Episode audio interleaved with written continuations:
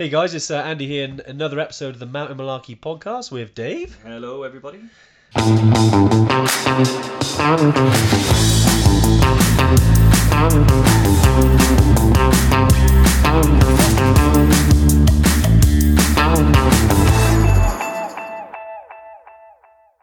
are we doing, Dave? Yeah, not bad, not bad. Got something a little different today. Very different, yeah. So what we've done is we realised that uh, when we do the Tuesday tune-in over on Facebook, um, which we've been doing during lockdown, we had some comments and requests around, um, you know, not everyone's on Facebook, but people still wanted to hear about the content. There's been some great stuff. We've Yeah. talked about bags, we've talked about Battle of the Treks, we talked about trekking boots, mindset, fitness, loads of stuff.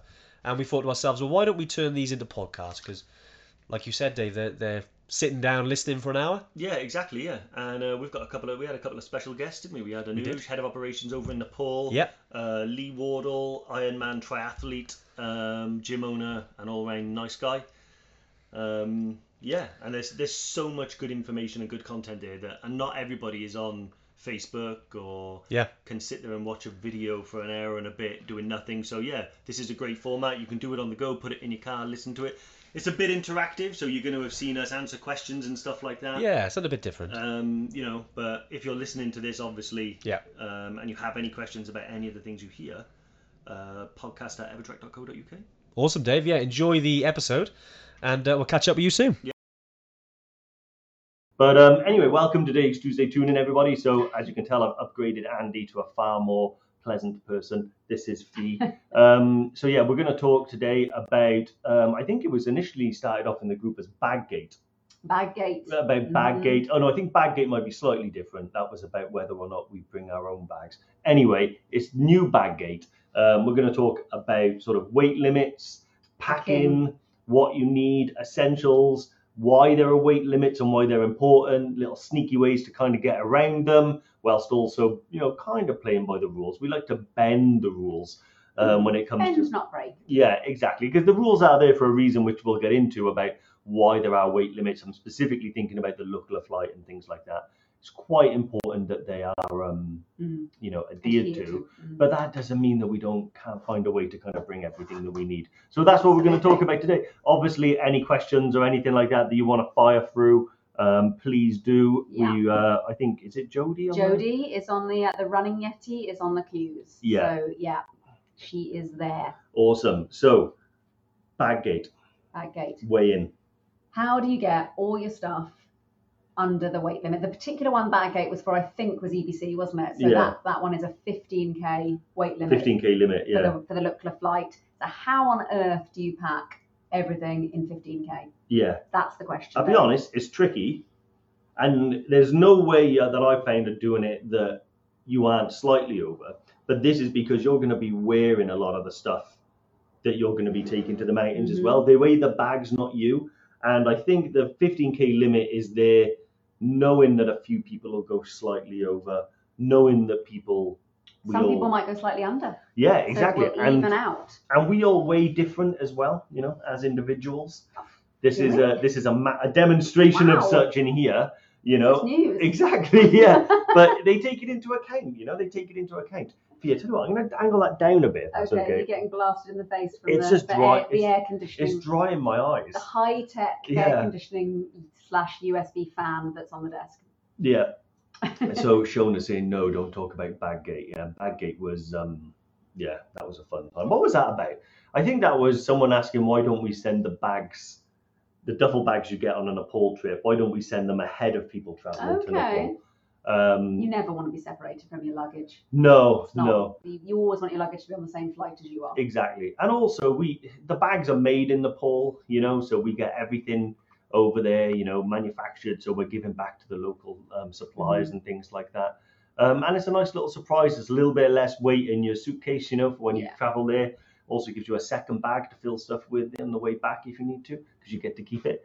But um, yeah, I see Shona I was just saying, yeah, someone manage it with about 10k. Yeah. Can be done. It can be done. it can be done. The first time I ever went there, my entire setup, like everything I brought, was around 19k That was Mhm. everything I left the UK with. Yeah. So when I went out there, I think I was about 13, 14. And you did you did that trek you were saying this morning with um just one set of trekking trousers, Yeah, it was a mistake. not intentionally. Yeah. But Well, still I wanted proves it can be done. Yeah, I wanted to travel light. So instead of packing, what I normally do now is at least sort of two pairs every day and I Mhm. alternate. I thought, well, I'll bring two, but I'll bring a lightweight pair and a really warm insulated pair. And Yeah. the weather was not cold. No. So I had no use for the hot insulated ones, couldn't wear them throughout the day, which left me with one pair of trekking trousers that I wore for 11 days straight. But you did the job. Yeah, it did the job. It was remarkable. I tried to wash them back in the hotel by just putting just them in the them sink. away? No, I put them in the sink and I just turned the tap on, and the colour of the water was not pleasant. There was literal grit in the sink that was just Mm. ingrained into my trousers. But um, yeah, that was fun. But We're already getting a tip from Bri Bri of how to reduce your weight on the Lukla flight. buy all your sticky bars when you land in Lukla. Yeah, absolutely. Snacks in Lukla. Yeah, yeah. Well, there's loads of snacks in Lukla, Namche. Mhm. Most of the tea houses on the way up, you can buy Mars bars and things like that. Um, so it does all kind of work out in the end. Yeah. I found that. So let's start with Lukla, shall we? Which is the most popular one. Um, because I remember me and Fee were talking about it a while ago when we were talking about like, well, how do you do it? And it is it is tricky, and there's no sort of one way for me to say this is how you get your bag below 15 kgs. However, 15 kgs is more than enough. I promise you. People go there and they they pack their bags with just an insane amount of gear for 11 days. When in reality, you're not changing your clothes every day. You, you really just don't. Mm. You'll wear the same pair, you like two pairs of trousers is more than enough for 11 days. One fleece is more than enough. You don't need to Mhm. bring two. A lot of people do. Um, you know, some people have like a down jacket, then they'll have like a down body warmer gilet thing, Mhm. then they'll have a wind stopper, then they'll have like a waterproof jacket. You really don't need it all. Mm. Get rid of the wind stopper, keep you waterproof. Get rid of the gilet, bring your down jacket Mhm. there are lots of little things that you can kind of do like that. You know, so being Yeah. ruthless does really work. Um, the other thing is they wear your bags, not you. So I've seen quite a few people with those photographers vests on, you know, with lots of pockets. Yeah, nice. And they stuff those full of battery packs and things like All that. your heavy stuff. Yeah. Yeah. Yeah. One person I know was about two kilos overweight because they'd filled up their water bladder in the morning Mhm. and put their bag on top and it was two kilos over. Don't need to take water. don't need to take water for you, fill it up in Lukla, absolutely fine.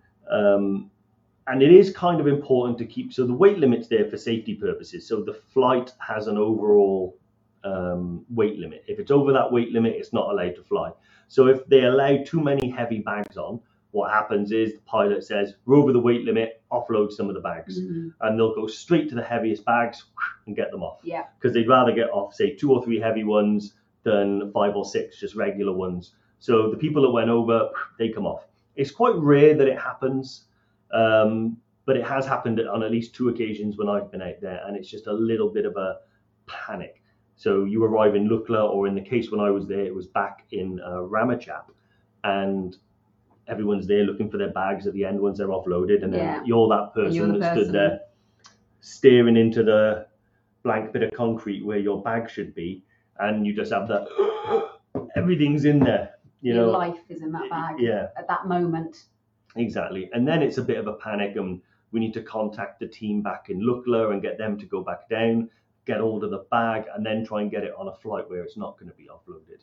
So, in order to avoid that happening, we do say really be ruthless and really do try and stick to the weight limit as well, Mm, mm. because you wouldn't like that, would you, Finn? I would not like that. I would not like to be without my bag. yeah. I want to have my bag with me. Mm. Yeah, no, it's um, it's absolutely doable, and I think you know it's not just us saying that it that it that it's doable. All the hundreds, maybe even thousands now Yeah. of Evertrekkers that have been on that trip have managed it. Yeah, So you know, it's it's a little bit like um Roger Bannister, you know, breaking the four minute mile before before he did that, it couldn't be done, and I think in the year after the four minute mile was run, about 20 people ran a ran a mile in four minutes because he proved it could be done. So it's the same logic. It Uh, can be done. analogy of the week. Well. Yeah. Thanks very much. I'm normally the, it's so nice having not to like stress to come up with this stuff. But um, but yeah, he's absolutely right. It 100% can be done. So anybody that you know, we do get a lot of people, and don't get me wrong, I'm not dismissive of their concerns because I know what it's like when you feel like you need everything. There's also that if you've never done the trek before, it's easy for people who have been on the trek to tell you how easy it is to pack.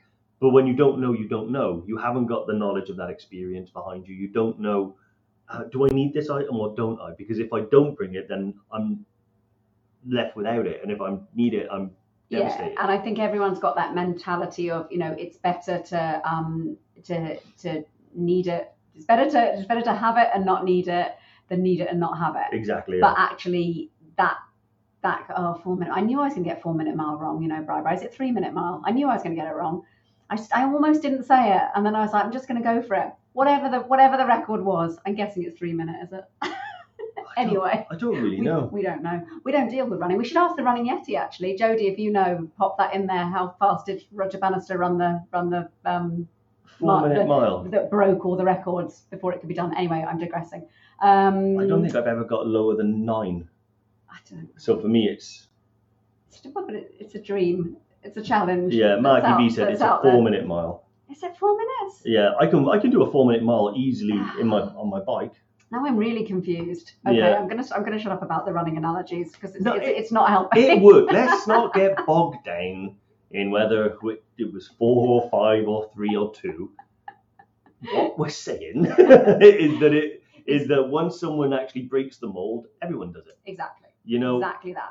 And um, you know, even like Nims, you know, before you know his Project Mm. Impossible or Project Possible, Project Possible. Yeah. e- everybody said it can't be done because the fastest time before that was like Mm. you know some years, and he wanted to do it in like seven months, and then he did it, and now and now you're seeing eight-thousanders be ticked off now at a rate of knots. Someone the other day became the first person to do all fourteen twice. Yeah. I think it might have been a Sherpa actually. I'll find out. I should really write this down. I know. We should really prepare for these, Yeah. for these shows, shouldn't Well, as we always say, we never let professionalism get in the way of a good show. Absolutely not. But um, Which, if anyone joined us for the quiz, will have absolutely uh, seen that in, in evidence that we never let professionalism stand yeah, well, it was after the watershed, And There may have been some alcohol consumed. yeah, and I only gave away, I Three? think, three, two or three of the answers. I think. Well, you- actually, you gave away two, I think, and then Andy gave away one. Andy gave away one, but he nearly didn't give away, and then corrected himself. Yeah. Um, yeah. By the way, thank you to everyone that did take part. Yes, thank you. And, and for donations, we had um, some lovely donations from people who didn't join the quiz but still donated. So thank you very much, guys. We really appreciate that. And um, Brecon Mountain Rescue will really appreciate that as well. We're we're fundraising for the whole year for them, so there's a, there's a bit more going on, and we'll hopefully be able to give them a you know a really nice juicy check at the end of this year. So um so thank you for contributing, guys. We really do Yeah. appreciate it. it is good, and you know because it's for charity, you know, it's all for a good cause. So it doesn't cause. matter if I gave away the answers. No, absolutely not. No, know, absolutely not. But yeah, and back to flights. Yeah, so the weight limit is, uh, as I said, 15 kilos. Um, you know, specifically for safety reasons with the flight. You've all heard the horror stories about the Lukla flight and the most dangerous airport in the world. Well, part of the reason they're trying to avoid that is by keeping the planes nice and Safe. uh, safe. One of the other things that we always do say as well is, you know, none of us feel particularly bad if we're a few kilos over and it's the airline that we're tucking up, you know. But one of the things to con- to consider is that if you load your body with a camera, loads of battery packs, sweets, and all this stuff, and you're really heavy, and you intend on putting that stuff back in your duffel bag in Lukla, think of the porters' backs as well. We do look after them, um, and we do make sure that you know they're not overloaded. Like you see, you always see those famous pictures of you know a porter carrying like a fridge or something. Our porters absolutely do not carry that. We think of their long-term health, not, you know, is as being vitally important. There's no point working them, you know, to the point where their backs are destroyed by the time they're 30. That's not in our interest. So I always say, yeah, do take that into consideration as well. So if you are packing yourself with stuff, generally that's the stuff that I'll probably just keep in my day pack. So I'm carrying that. Mm. Um, and being ruthless does mean that you know I don't need two fleeces. That'll save space. You know, do I need all those battery packs? Um, rich coming from me, but you know, will two King do? And battery packs. yeah, don't need three. I'll take two. Um, and as Bri Bri said, all the sweets and stuff like that that can be bought kind of as you go. You don't have to have a giant pack with you. Um, yeah, and then there's one other which I wanted to talk about as well for you because it's going to affect you personally. Is the Machu Machu Picchu? Picchu weight limit, which is 10 which is 10k. of for the for the um for the point where you're on the trail. So obviously Yeah. you have some time in Cusco to acclimatise. Um, so, so not for that part. So what you can take from the UK is obviously um, more than 10k. But at the point where you start um, the trail and the porter is carrying your bag, yeah, 10k for Yeah. uh, for Machu Picchu. So I am currently getting all my bits and pieces together, and I have um, got one of those nice little weigh um, scales that you Yeah. can hang your bag on and, and, and, and weigh it. I say I've got it. I mean, you, you gave it to me, but um, I- you Kitting you out. so I am gonna I'm gonna do a test run and um, get all my stuff together once I've once I've got all my little uh, bits and pieces sorted and give it a little way. And ideally, you know, I'm going to try and get it under that 10k um, and and you know really try and be really really ruthless and, and not take too much. Just as Dave says to kind of um, mean that the porters you know pick my bag up and they're like oh yeah we like this one this is a, this is a good one. yeah, exactly. Because it is a it's a tough job being a porter and carrying those heavy bags on your back day in day out for you know six months of the year. It does have an effect on their health, and we want to limit that. We want to be the company that they want to work for because they know it's easier on them. They get paid well, and that way that you know we'll get all the best porters as well. You know, like Yeah. the, the they'll be English speaking, they'll be supporting the guides, they'll be looking after you as if they're a guide, and that's the kind of people that we want to. And it's give and take. You know, the more they look after, more we look after them, the more they look after us, Absolutely. and I think that's important. But yeah, it is. I remember when we first said it, and I said to you, "Oh, it's ten kilos." It was like, "What?" yeah, and my then- initial reaction was, Yeah, was that's not possible, Dave. And, 10k. and I remember thinking, like, it, it, it's not a lot. But then the Machu Picchu trip, for those of you that are booked on it, is not as long as EBC. It's shorter, yeah. Yeah, it's much shorter than EBC. Um, days. yeah, generally speaking, you won't need like as much cold weather gear as well because No. although the temperature does get cold in the mornings and evenings, it's not like Himalayan cold. Mm. Um, so you know you can carry lighter gear and stuff like that, and Yeah. um, yeah, it all kind of like works out. But that's kind of like our like little tips and things, you know, for looking after, you know, the horses carried our kit in Peru. Yep, that, that's exactly right. It's not just the human porters as well; Mm. it's animals as well. In Morocco, they'll call they call them muleteers. Muleteers. Yeah, muleteers, which is a great name, isn't it? I like that. That's fantastic. Yeah. Just on a, on the, you know, I always like to throw a charity link in here. There's a fabulous charity if people if people um, enjoy horses and donkeys, which we, who, who doesn't love a donkey? Um, the Brook is a fabulous charity which works all over um, all over the globe internationally, um, looking after horses and donkeys that, that are- are often used as beasts of burden in, in other countries um, and can end up in sort of quite quite bad conditions. So um, yeah, check out the Brook. That's my Yeah. little um, top tip there. Oh, look, you got to look after them. You got to look after the donkeys Yeah. and the horses. I did just spot. Sorry to interrupt, Dave, but I did just spot um, somebody saying that there might be a, a, a different comment thread going on for this chat. We're not quite sure what's going on on the live today with the streaming, but someone said there's comments being put on like a different thread. So um, not sure what's going on with that, guys. To be honest, um, but yeah, just be just be aware of that. Um, Yeah, Jody may not be able to see comments if they're not on this this thread. So if you don't get you know replied to, that could be what it is. Or if we don't read out your comment, that could be what it is. I'll speak to um, I'll speak to Andy later. We And we'll give find him a it. good uh, for next Tuesday, good we'll, we'll, we'll figure it out. I think I've got an idea why it's happening, um, but look, we're live. I don't want to even touch the laptop We're not right we're now. not going anywhere. Um, we're not going yeah, anywhere. Um, but yeah, so you know, we do like to look after you know, you know, not just the people but the animals. Like in Morocco, we use um, the muleteers and and those guys as well. Um, and again, we're not the company that wants people to kind of go out on a trip and you see these horror stories of these poor overworked animals. You know, like that one particular advert when he's loaded with bricks. It's Mm. heartbreaking. We don't want that. The animals need to be kept healthy, and the guys that um, the muleteers, the guys that run the animals, they really, really, really look after them. Mm. Um, and and again, we don't want to overload them. Much like the people, we're not in the interest of cruelty and you know forcing you know animals or people to carry Somebody's saying more. they're on a different thread. I'm on a different thread. Can't see the comments. and we can only see you as Facebook user, whoever you are. Um, so yeah, I'm not entirely sure what's going on with the with the comment threads. Um, I'm trying to think if there's another way for people to get their comment comments through to us. I know. I think there's two threads going. I think one is the High Altitude Evertrekkers group, and one is the Facebook group. Yeah, So I don't know. I think maybe if you jump onto the the Evertrek the one that page, yeah, the one that you're not on basically. yeah, the one that you're not on. So if you're on the high altitude group, go to the Evertrek one, or vice If versa. you're on And yeah, if you're on the Yeah. Evertrek one, go to the high altitude I one. suspect that's what's happened. Um, but we'll persevere, Facebook user. Yeah. Um, yeah. Um, bringing it back, someone has asked about Kili. What's the weight limit um, and how does it work for Kili? Uh, same thing uh, as in Oh, Nepal. this is so the Facebook group. Okay, yeah. so if you're on high altitude out Evertrekkers, you need to jump over to the Facebook. yeah. I mean, I, I, I, I was thinking about trying to end the feed there, Oh, you could do. but I don't. Okay, I might try. Shall I do it? Or should we try something? We're Right, going to try something, I'm going to try something, okay, and I apologise if that If we uh, disappear, we'll be back. If that ruins everything.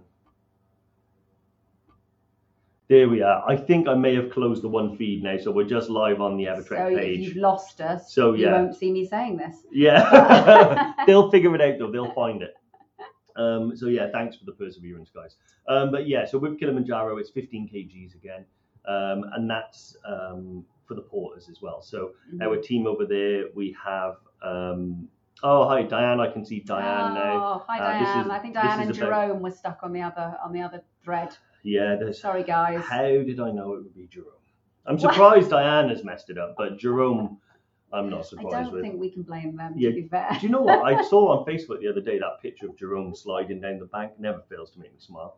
But um, yeah, so it's uh, it's 15 kgs um, as well. The really good thing is that in the hotel in Tanzania, um, there is like one of those weighing scales that you can hang your bag on Nice. and check it.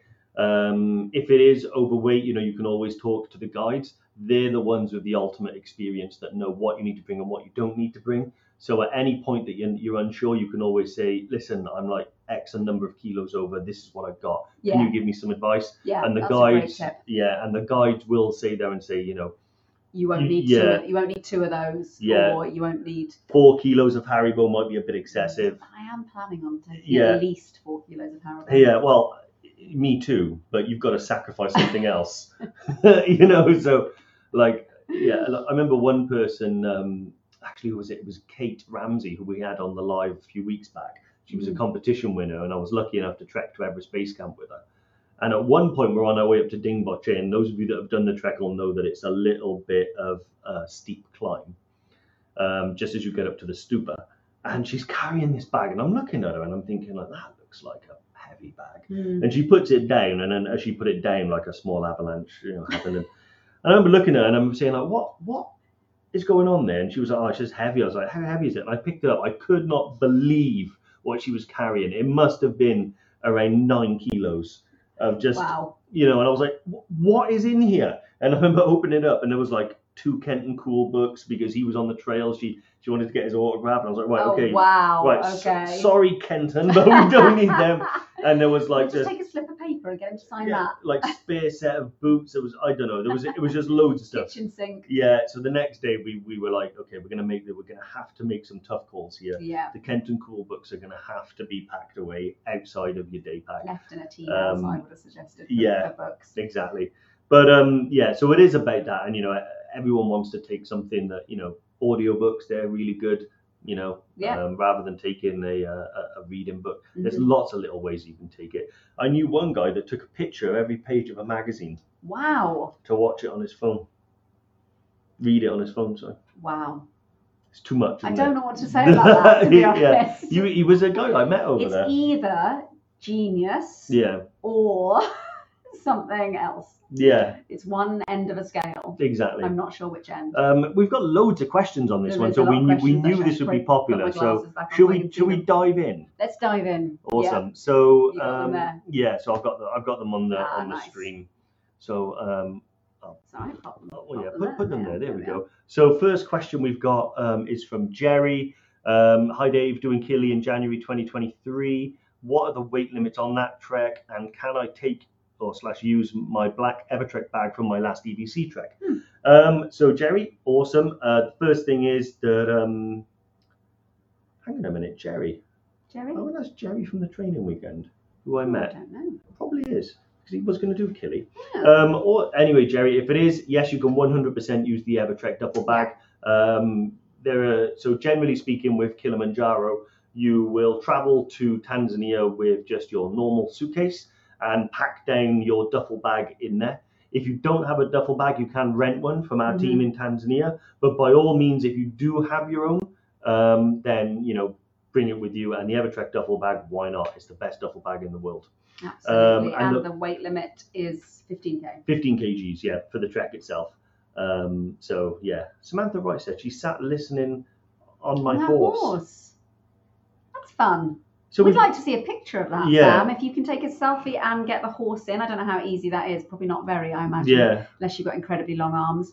But um, yeah, or just just you on the horse. We'd like to see that. yeah. Emily, Emily said, "What did I miss? Everything." Everything. Yeah, Everything. Everything. Um, yeah. So next one, um, this this is the one is a strange It's question. confused us. It's So Samantha us. has said, "Hi, not on your topic today, but will my AirPods work? My AirPods, AirPods. work, or should I get plug-in ones?"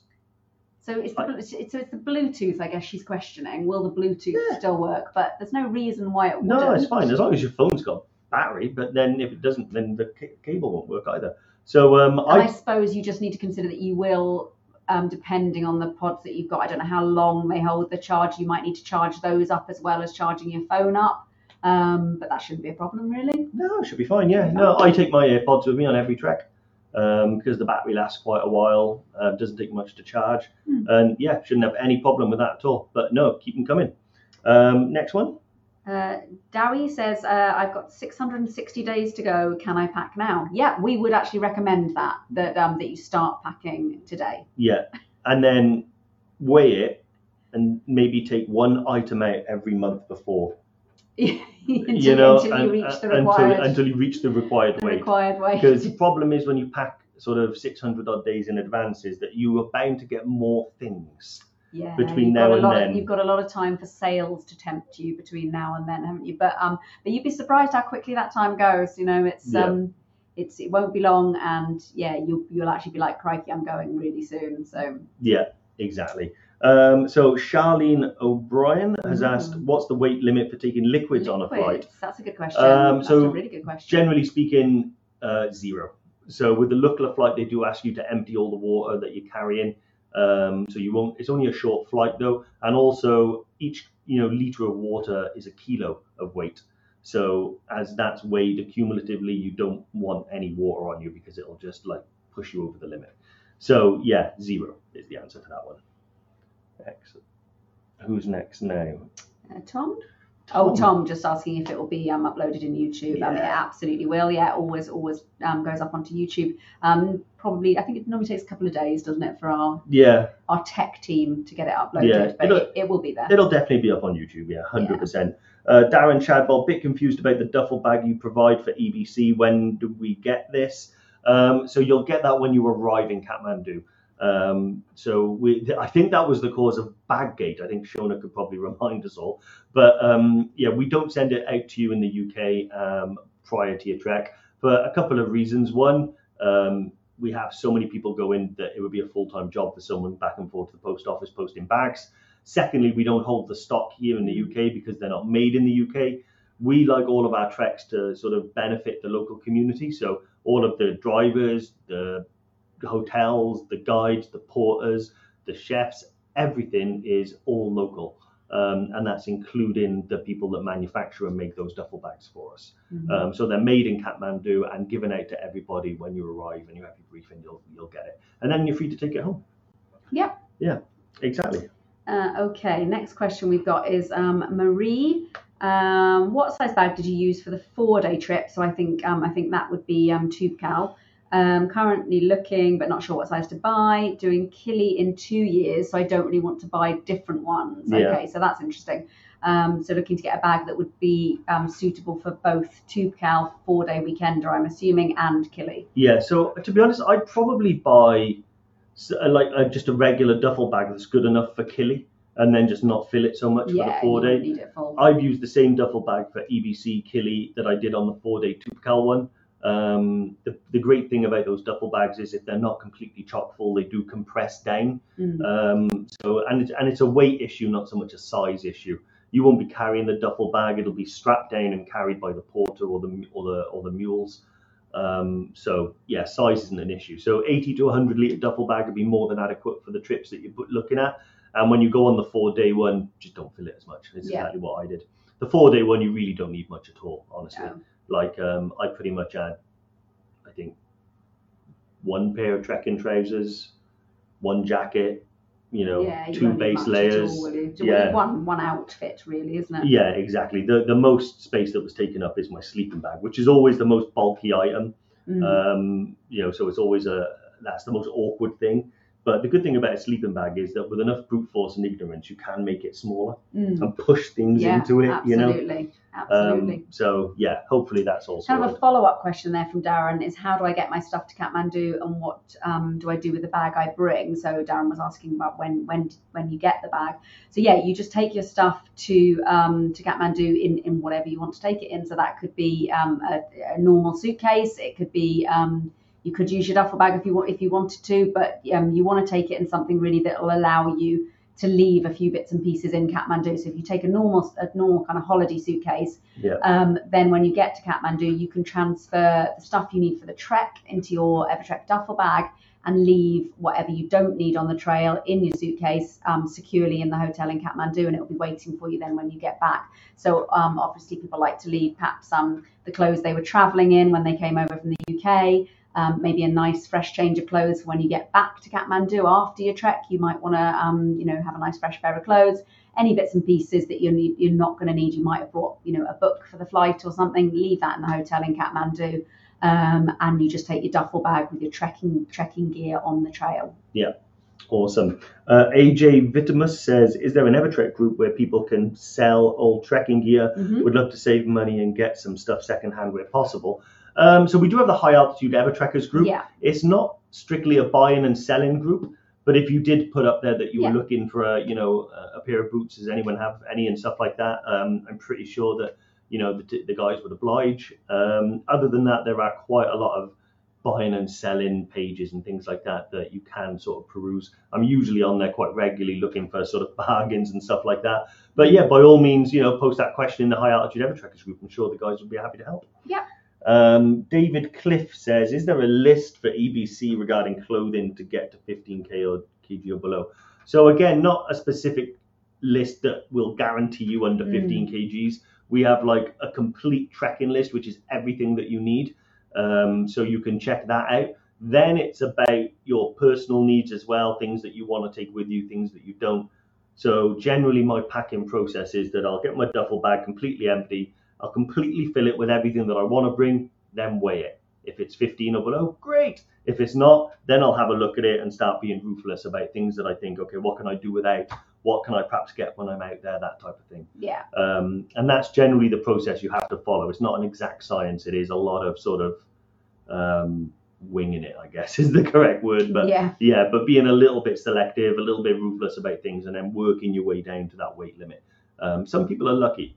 You know, some people just weigh their bag 14 kilos. Great, off I go. Yeah. Um, yeah, and always remember that when you weigh your bag, take out the things that you're likely to be wearing on that day. So your hiking boots, socks, trousers, base layer, jacket, camera will be around your neck, maybe a couple of battery packs in your pocket. Then weigh the stuff. Don't weigh everything and stand there, you know, in your pajamas. Yeah, Because yeah. that's not how it does. I don't know why I've assumed he's in his pajamas Well, when he's I mean, doing this. because everyone's Yeah. in their pajamas when they're in the house, obviously. Um, next question was from uh, oh, that's just moved. Alicia Humphreys, um, but I think it was a little bit of a duplicate, so it was asking um what happens for Kili. So hopefully we have um answered that for Yeah. you guys now. There we go. Um, and then Charlene again, am I allowed to take treats for the donkeys? That's a good question, actually. I mean, what, like, like, like carrots and apples and things. I don't know. I don't think. Polos? Donkeys like Do donkeys love a polo, yeah, and horses. I guess. I mean, I don't really know because you don't see them very often. They're generally ahead of you, Hmm, you know. So they, they, they generally go off early in the morning when you're eating breakfast. right. Pack your bag and then you might you might see. I guess you could. You probably could. You know, My advice, carrots weigh a bit. Yeah, carrots weigh a bit. My advice would be to, um, it would be the same as like in, in the UK, really. If you're looking to give a treat to any animal, really, a, a dog or a donkey or a horse, like just check with the person. So check with the muleteer, check with the person that you want to give the, the, the treat to the animal, and just make sure that that's that that's okay. But I'm Yeah. sure I'm sure that like a little cheeky polo wouldn't go a, wouldn't go amiss. No, no, generally not. I, I think that would be fine. Even even the guides might appreciate Well, it. absolutely. If you've got a pack of, if You you've got know. a pack of polos, you're probably going to be sharing them out, aren't you? Yeah, Um, other minted sweets are available. and available, of course. Um, no, no, no, we're not the BBC. we don't have to do that. No, no, no, Oh, no, no. Perrier's the best. I don't know how many times I have to drink Perrier on camera before I start getting free stuff. I know you've never got a Never. Perrier. It's no Um, good. so Gavin Tuck said best day, day yeah. sack best choice for carry on. I always do that. Um, so my, my day rucksack, you know, it's a perfect size for a carry on, fits all the stuff I need, and also takes the space out of my bag as well. So hmm um, yeah, that's what I always do. Some people don't. Some people prefer like a more of a plane specific type thing. Mhm. You know, one that opens up like that. Yeah, Um, yeah, and you can do that. You just have to remember then that then, then you are packing your day sack, so then your day sack needs to go into into the rest of your luggage. Um, there was an intercom question, but I think we've already answered that. Yeah. So, so something's coming via our website about the clothing list um, for EBC, so we've answered that. Yeah, so Di Fizbark um, said uh, you were commenting you expect the porters have to carry more than one bag. Generally Yeah. speaking, so porters will mainly carry between one and two bags depending on the weight of the individual bags. Um, but generally, yeah, there'll be about two bags to a porter. Um, but again, it all depends on the weight. So if one bag is really heavy and then there's an, another two bags that are light, then perhaps one will carry one. Mm. But we leave those guys to work that out. Yeah. So um, generally speaking, you know, we know the weights, we know which heavy bags there are. Every morning you'll get ready, put your bag by your door. The porters will come and gather them all, tie them all together, and they'll work out their carrying regime and stuff like that. It's uh, Great. the only thing we have to do is make sure we stick to the weight limits. That's all. Um, good question from Tracy then. Um, so for Kili, the 15k is that um, does that include the rucksack that she will be carrying? Um, because obviously uh, there isn't that internal flight for the for the Kili trip. Yeah, So is 15k total, including duffel bag and rucksack? yeah, we weighed it all. Yeah, So that's total, yeah, even though the even though the guide isn't carrying the rucksack. You Yeah. are still 15k total. yeah, 15k total, Okay, both good to combined. But um, generally speaking, your your day pack doesn't really weigh that much, and there's not It's much there. normally a, a couple. well, yeah, so the majority of isn't so the majority of the weight is inside the big duffel bag anyway. Mhm. But when we weighed them, we weighed them both together when Okay. when we were out doing my Kili trip. Again, because it's only eight days trekking. It's not like EBC, which is 11. Mhm. You know, so you don't. Again, with the only eight days of trekking, you don't need as much stuff. Yeah. You know, so it's I found Kili very easy to get in the, the 15k limit. It wasn't a Wasn't a stress. problem. wasn't a stress at all with that one. Nice. Um, it just seems to be that 11 day EBC is like the tipping point. It's more trickier for people that are like Gokyo, Three Passes, Mhm. Island Peak. slightly longer trips. slightly longer trips. Um, but then, you know, there's no way. So, what I always say to people is if you're on one of those longer trips and you want to bring more clothes, well, there's only a limit. So, even if you bought four pairs of trousers on a sort of 19 day trip, Mm. they're both, all four trousers are going to get as, are going to be as dirty as each other after about a week anyway. So, there's no real point in bringing that many. No. Um, so you may as well just bring sort of like two pairs of trekking trousers, Mm. um, you know, and then and then maybe if you've got the space, like a warmer pair. Yeah. Then a lot of people will bring like leggings and stuff, Yeah. you know, like merino wool long johns, which are just just like an you put them on, put your trekking trousers on, insulated pair of trousers for half Yeah. the weight. So little things like that do make a do make a little bit of a difference. Um, so a question on the other thread, the fifth, and I think this comes up again later as well. So the question um, is, uh, the 15k includes the weight of the duffel bag, and yes, it does. Yeah, So you're going to weigh the whole thing together, including the bag, Yeah. and that's your 15k. yeah, exactly. Um, bum, bum, bum, bum. AJ Vittum supporters carry the 15k for EBC, carry a day pack of whatever. Yeah, absolutely. So um, for Machu Picchu, my um, my my goal is to carry my day is to make my day pack as light as possible um, because I don't particularly enjoy carrying loads of weight. So yeah, your day pack is up to you what you put in it and how much you you, you carry in it. Um, but obviously you can't just offload that stuff into your into your duffel bag so because your duffel bag needs to, to stay within the limit as well. But yeah, whatever you feel comfortable carrying. So people take different size duffel bags. I think we normally recommend um uh, sorry not duffel bag uh, day sacks. We normally recommend between sort of 20 25 liters something like that I for mean, a, day I certainly wouldn't take any more than about 30 litre. Mm. You see the Osprey Talon, which is a 30 litre bag, which is very popular. Anything more than that, and you run the risk of overfilling it and carrying a heavy bag with stuff you don't need. Don't need yeah. Um, I've used, um, it was a 26 litre backpack, of which three litres was the water bladder Yeah, mhm. space. And so I had like what 23 liters of Yeah. space, and that was more than enough. And I've done two EBC trips with that, Yeah. and a Kili trip, um, because really all you need in there is I usually get waterproof trousers, stuff them in, waterproof jacket, stuff it in, a couple of snacks in the side pockets, Mhm. and then Gloves, maybe. yeah, but you know, on most days you probably won't even need those, Mm. you know. And if I do, it'll be the line up here. They weigh Yeah. nothing and take up no space, and then that's pretty much it. Mm. So when you're hiking, you've got your water, you've got some snacks, and you've got some waterproof stuff to throw on. There's not really that much you need. Your phone will be in your pocket all day Mhm. probably. That's it. Yeah. You know, and I don't even fill up my water bladder to the max. I'll put probably, you know, speak to the guide. How long before we stop for lunch? Two, three hours. Okay, well I'll put like a liter and a half in Yeah. and then I'll Yeah, refill it. push At, refill. I'll refill it at lunch and stuff like that. So yeah, I'm like you, Fee. I don't want to carry, I don't wanna a big loads. heavy pack. know. No, absolutely. Exactly. And um, so the next one I spotted was Kevin Beavers. Any tips for fitting everything into your day sack? Your sleeping bag nearly fills it to the brim. Well, on our trips, you wouldn't put your sleeping bag in your day sack anyway. Um, that would be in the duffel bag. Mm. If you're thinking more in terms of hiking in the UK, then you've only really got two choices buy a bigger pack or do what I tend to do, and that's strap the sleeping bag to the outside of the bag. Mm. So, um, you know, you've seen those like multi day hikers on the West Highland Way where they've got a tent and everything strapped to the outside of their bag and everything else in it. Generally speaking, I'll strap my sleeping bag to the outside of my bag if I've got to carry it. Um, or I've got like a 70 litre rucksack, um, and that's more than enough to fit like everything in. But that's really, really used. That's for like multi day treks where I know I'm going to be camping and things like that, which I can't remember the last time I did. But generally speaking, on our trips, you won't be carrying a sleeping bag. It'll be in your duffel bag.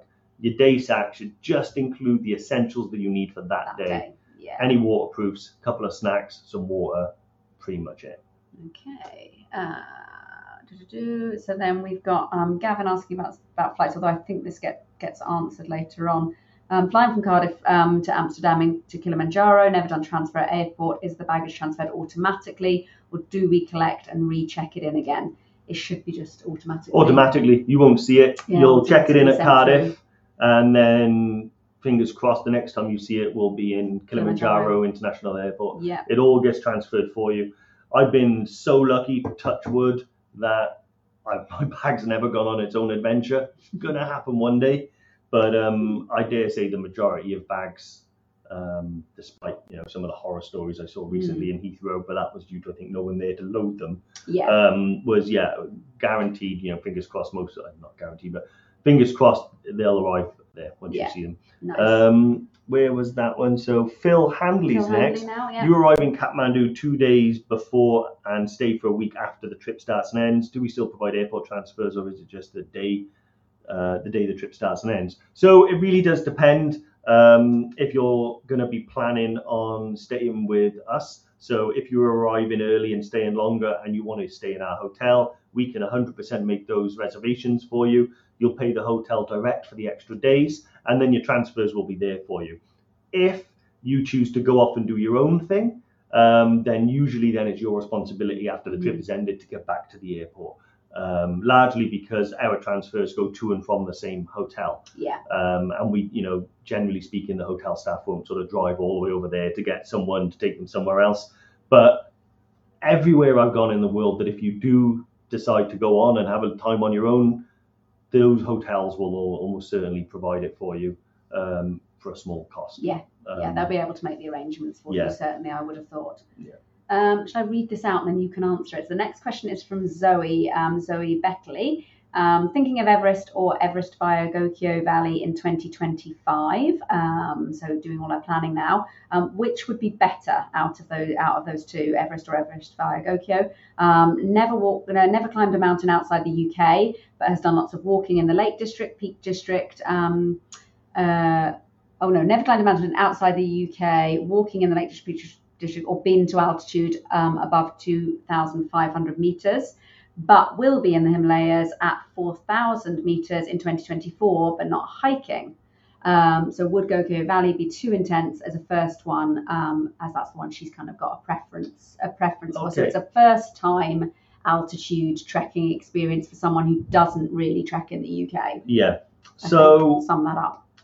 Right, here we go. So it's a common question. People want to go to Everest Base Camp and then they see the Gokyo or the three passes Mhm. options and they wonder, is that for me? Am I fit enough? Am I biting off more than I can chew? So it's a legitimate concern. My belief is that anyone that can um, is fit enough and, and has the mind to successfully go to EBC and back could also do Gokyo. It's not a giant step ahead, although you do go to a much higher altitude and you go over some high passes like Mm. uh, Chola, Chola, and you go up to um, Gokyo Ri as well. Um, so those things are quite intense on those days and does you know it's a little harder than perhaps some of the other days on the regular track. It's not so far out of reach that someone who could do EBC could do Gokyo. Um, so my belief is that if you have done some trekking or you're planning on doing some trekking, I mean you've got you know three years till 2025. I say that's more than enough time to just get in some training.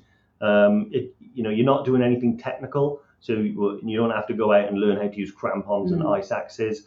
My advice would be do some long days in the mountains, like Yeah. do some of the, you know, the bigger peaks, like the, you know, classic three peaks would be a good example. Um, you know, Ben Nevis is a is a pretty long, drawn out day up and back. That's good training. Um, you know, Skiddaw, Snowdon, Scafell, all of those things are Mhm. really kind of good training. But the best thing you can do is just get out regularly with a pack and do some form of hiking, even if it's just two hours, three hours, four hours. Get in some longer ones that perhaps go to seven or eight hours. Um, and then 100%, if Gokyo is what gets you excited and that's your goal, book onto Gokyo and do that. Yeah. My reasoning is as well because if there is any point on the Gokyo trip where you think I can go on, I just can't do this bit, then you can always opt out, come back down with the assistant guide, and meet up with the team afterwards, and then just carry on. Um, so some people we've certainly had where one day they just didn't feel quite right, or they were a bit exhausted going up Chola, and they get halfway and decide I'd rather go back and go Mm. another way. Um, those types of things can be done. I mean, Chola, if you get halfway, you may as well go the rest of the way. But you know, things like Gokyo Ri, for instance, which is on the acclimatization day at Gokyo, you go up to the top, see an amazing view of the Himalayas, and come down. Some people get halfway up and come back down. Mm. So I would say if Gokyo is what really, you know, is what you're looking at, then 100% do Gokyo. You'll do it. I know loads of people that have never been to altitude before, booked on Gokyo, and absolutely loved it. Okay, we need to power through the rest of these questions. Mm-hmm. Um, Emily Cathill, are there weighing scales in the hotel to weigh a duffel? Um, I don't know which trip Emily is on. Do you know? Um, there is.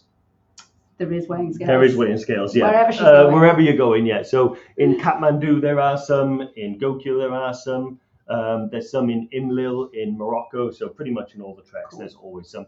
What I always do as well, and I've even borrowed it to Fee, is I've got a little luggage weighing scale I bought off You- you- Amazon. You lent it to me.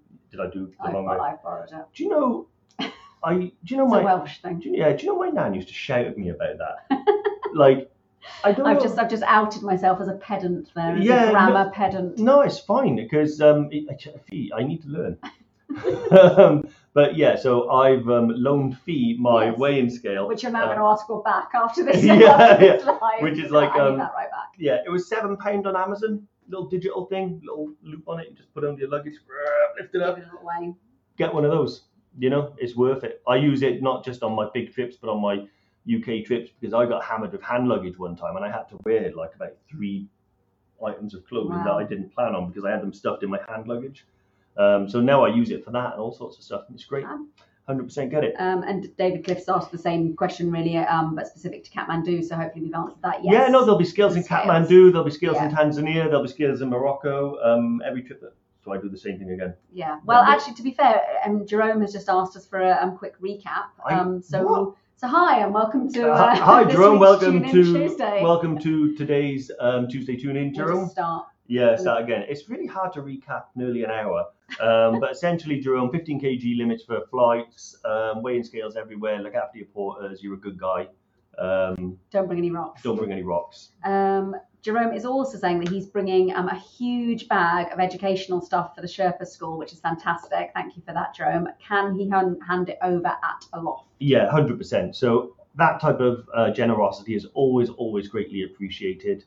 Um, and generally speaking, if you hand it to Anuj or a member of Anuj's team over in Mhm. Kathmandu, they'll make sure it goes to exactly where it goes. We don't always just bring our stuff just to the schools in the mountains um, because you know, there's a lot of like schools and underprivileged areas, both in Kathmandu and in the other villages and stuff like that. So we do try and share, send it where it's needed the Yeah. most. Yeah. The one thing which, um, you know, is kind of it's kind of maybe a little bit counterintuitive is that a lot of people, and I'm not saying don't do it, bring a lot of stuff to the kids in the mountains, you know, but there's only there's very few schools and lots and lots of trekkers. Trackers, yeah. So they do have an opportunity to get, you know, lots of different things like that. However, there are maybe some schools in Kathmandu that don't benefit at all from any visitors hmm and, and really do have to try hard. So we do try and share out any um, gifts like that, which, um, uh, you know, like I said, I really appreciate anyone No, that takes the time. We do like to share it out as um, to wherever it's needed. And I think the best way to do that is to hand it over to Anuj and his team, and they'll make sure that it goes to where it's going to be most most appreciated and valued. So anyway, Jerome, thank you very much. And anyone else thinking of doing stuff like that, really, really do appreciate it. One thing I thought I should say as well Mhm. on the back of that is that um, anybody that has an old laptop that still works hmm with a charger, has to have the charger um, that's just sat in a wardrobe, maybe not being used, and maybe you want to sell it, but you know you're never going to get around to it. If you want to take it with you um, and hand it over to the team in Nepal, they will send it to children and young adults who are going through education and um, where it could be a, I mean, it's a make or break deal. Those guys getting a free laptop and Yeah, being able to use it. I know a couple of people did bring it over, and I've seen some photos of the of the guy that received it, Mm. and it's like it very their education. appreciated, yeah. I mean, appreciated. Imagine, you know, not having a laptop or smartphone, and then all of a sudden someone gives you a laptop and you've got access to the internet, you know, and you can go to like a cafe, get free internet, and do all your research in there. It can be a game changer for these guys. yeah. So if you do have one, unfortunately, you can't send it to us. You have to bring it with you in your hand luggage. Um, but as soon as if you were to do that and hand it to Anuj, um, yeah, I know that that would be yeah, uh, absolutely. a- an awesome gift. Awesome. Uh, Georgie Clark, end of September, beginning of October, are waterproofs recommended? I don't know where he's going. Does it ring a bell? Um? I I think EBC. Think EBC? I used to know everyone by name, but now there's so many. It's too many of them. Too End of. September, begin the Wolf, so I can help you anyway. Um, if it's EBC, uh, I would say 100% bring some. If it's Kili, 100% bring some. Machu Picchu? Uh, yeah, bring some.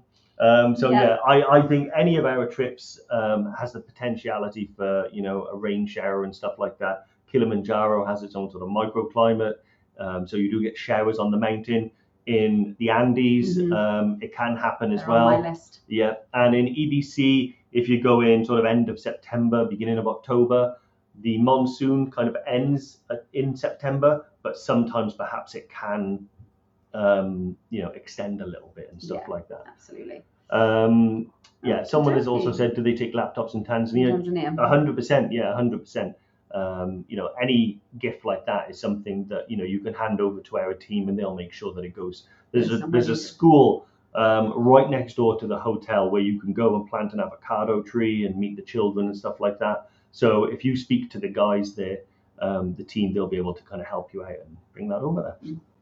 Uh, Emily Cathill, what's the best thing to do with your passport um, and valuables? I assume should these stay with you in your day pack?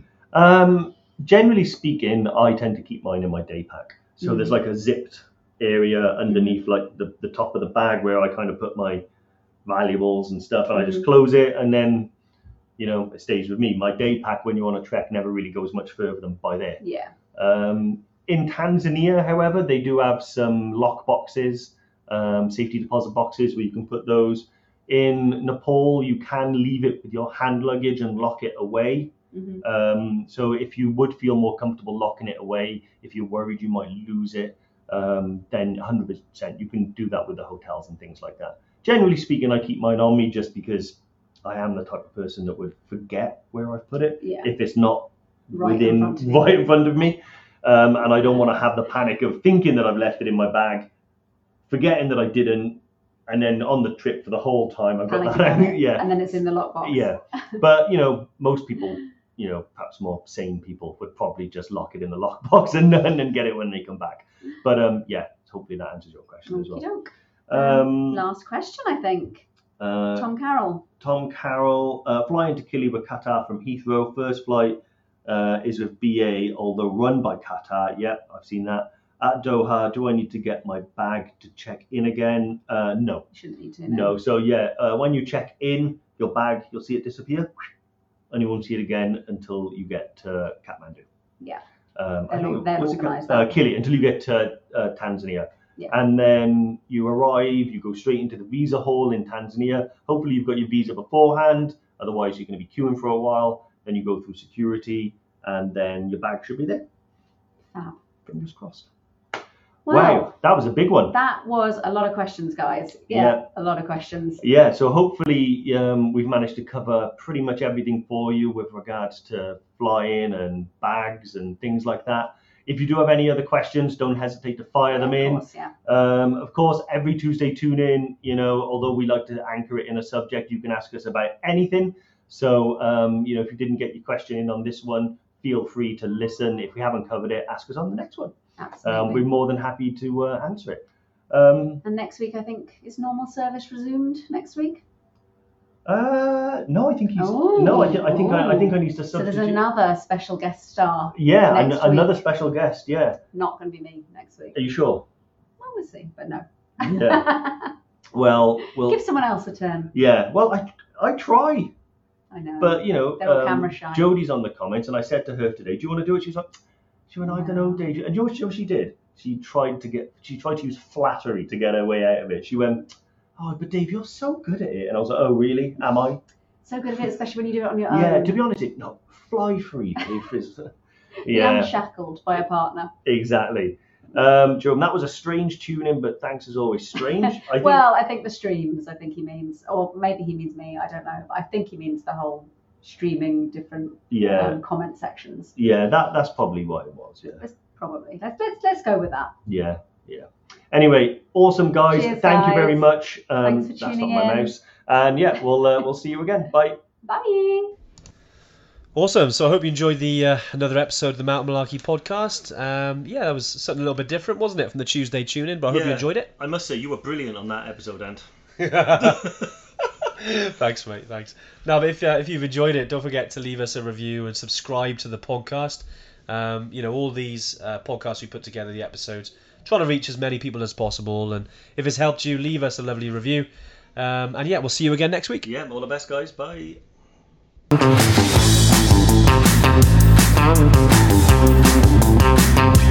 Thank